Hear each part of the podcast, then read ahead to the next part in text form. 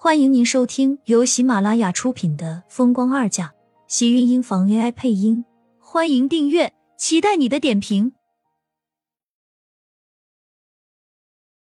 第一百三十七集，怎么今天来的这么早？刚坐进车里，苏倩就被人一拉，落入一个结实的怀抱，身后的车门砰的一声关上，还顺便落了锁。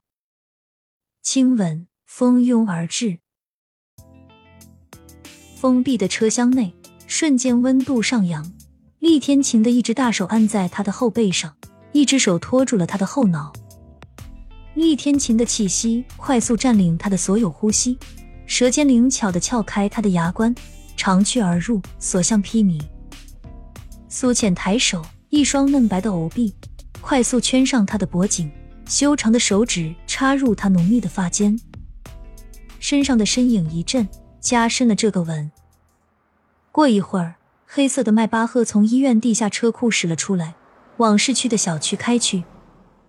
苏浅脸色酡红的坐在车上，身形慵懒，眉宇间透着一丝妖娆的媚态，转头看向身侧认真开车的男人。相对于自己脸上的春色，厉天晴倒是衣衫整齐，刚毅的侧脸在光线下越加让人觉得完美。看着他。不禁想到他们在床上抵死缠绵的那一幕，脸顿时像是被火烧了一把。今天你怎么了？虽然他平时很热情，但是今天好像有点太热情了。厉天晴转头看了他一眼，清凉的目光带着淡淡的笑意，挑了挑眉道：“不怎么就不能要你了？没正经。不知道两个人是不是在一起久了。”厉天晴的没正经和小黄段子也就越来越多，每次都逗弄的苏浅一脸羞红，很不好意思。苏浅羞怯的模样让厉天晴的眸底一暗，身体里一股骚动全部冲到身下的某一点，车子跟着在路边停了下来。苏浅还没来得及问，厉天晴已经扑了上来，将她圈进怀里，呼吸打在他的脸上，暧昧又滚烫。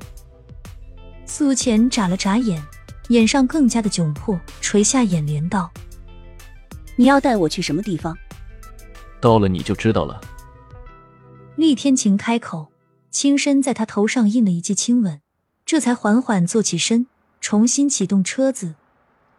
时间没过多久，车子停下后，他才发现厉天晴带他回的不是自己住的小区，而是一栋刚刚建成的别墅。苏浅跟着下了车，看着眼前时尚的白色建筑物，微微愣了愣。别墅外有一个露天游泳池，另一边是一块开阔的土地，上面还什么都没有。脚下有着长长的鹅卵石小路，两边的花草似乎是被人刚刚修剪过，有着各种美妙的姿态。打开看看吧，密码是你的生日。厉天晴看了一眼精致雕花的大门。目光落在苏浅吃惊的脸上，这是看看喜不喜欢。厉天晴拉过他的手，直接按下密码，输入他的生日后，门真的被打开，苏浅被拉了进去。整个屋子时尚大气，可以看得出里面的家具很新，有些还没有完全布置好。大厅的门口旁有一个大的白色环形楼梯，纯白色的扶手。透着精致和内敛的光芒。客厅的一整面墙都是巨大的落地玻璃，可以看到外面的游泳池。整个屋子显得十分明亮又干净。这是苏浅一直都很喜欢的风格，忍不住看向厉天晴，眼中还带着未曾散去的欣赏。干什么带我来这里？以后这就是我们和孩子的家了，还喜欢吗？他们和孩子。他们的孩子，苏浅怔愣着，一时竟然没有反应过来他话里的意思。不喜欢的话，我让人再换一个。不，不用。喜欢，我很喜欢。素浅点了点头，听到他说要换，赶紧表明道，认真的环顾这个房子，很大。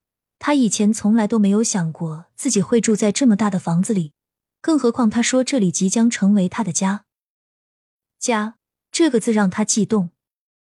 上次因为还债，他把自己和苏萍原来的房子全都卖掉了。他并不是心疼那些钱，与其把那些钱给那些遇难家属，也比当时让他给程逸阳觉得舒服。喜欢就是你的了。我的，干什么要给我房子？他还没有在激动的心情中缓和过来，看着眼前的一切，只觉得又不真实又欣喜，更多的是害怕。他怕这只是一场梦，梦醒了，这一切也就散了。人什么都没有的时候。虽然落魄，却很踏实。人一旦拥有什么，就会更容易患得患失。不是说了，这以后就是我们的家了。看看楼上的房间。厉天晴拉着他往楼上走去。二楼似乎只有三个房间，一个主卧，两个次卧。小的房间有一间特别像是男孩子的房间。苏浅知道他是留给迟燕的。虽然和厉天晴在一起，但他并不排斥迟燕，相反的。每每看到他，他心里总是会有一丝触动，是心疼，是说不出的喜爱。他愿意对迟燕好，就如同自己的亲生孩子一样。苏浅在心里想着，看到另一个房间打开时，却愣住了，是一个婴儿房。这是，怕是他再笨，也明白他的意思了，脸不禁红了。厉天晴将他拉进怀里，俊脸十分认真。虽然有了迟燕，但我还是希望你再给我生一个，或者几个也可以。他这么冷酷的表情，全然不像是在和他讨论生孩子的事情。不知道的还以为他这是在跟自己谈公事呢。他们之间是有一个孩子的，可是那个孩子却掉了，这是苏浅心里的痛，每每想起来都会让他忍不住难受。难受中的苏浅没有听清厉天晴话里那个“在”字。只是红着眼眶点了点头，将头扎进厉天晴的怀里。生一个还不好，生几个你把我当猪了。虽然他们之间没有婚姻，没有什么祝福，但是此时此刻，苏浅觉得，就算是他们真的一辈子都没有办法得到承认，他都愿意这么跟着他，只要他愿意。嗯，是珠，我捧在手心里的珍珠。亲们，本集精彩内容就到这里了，下集更精彩，记得关注、点赞、收藏三连哦，爱你。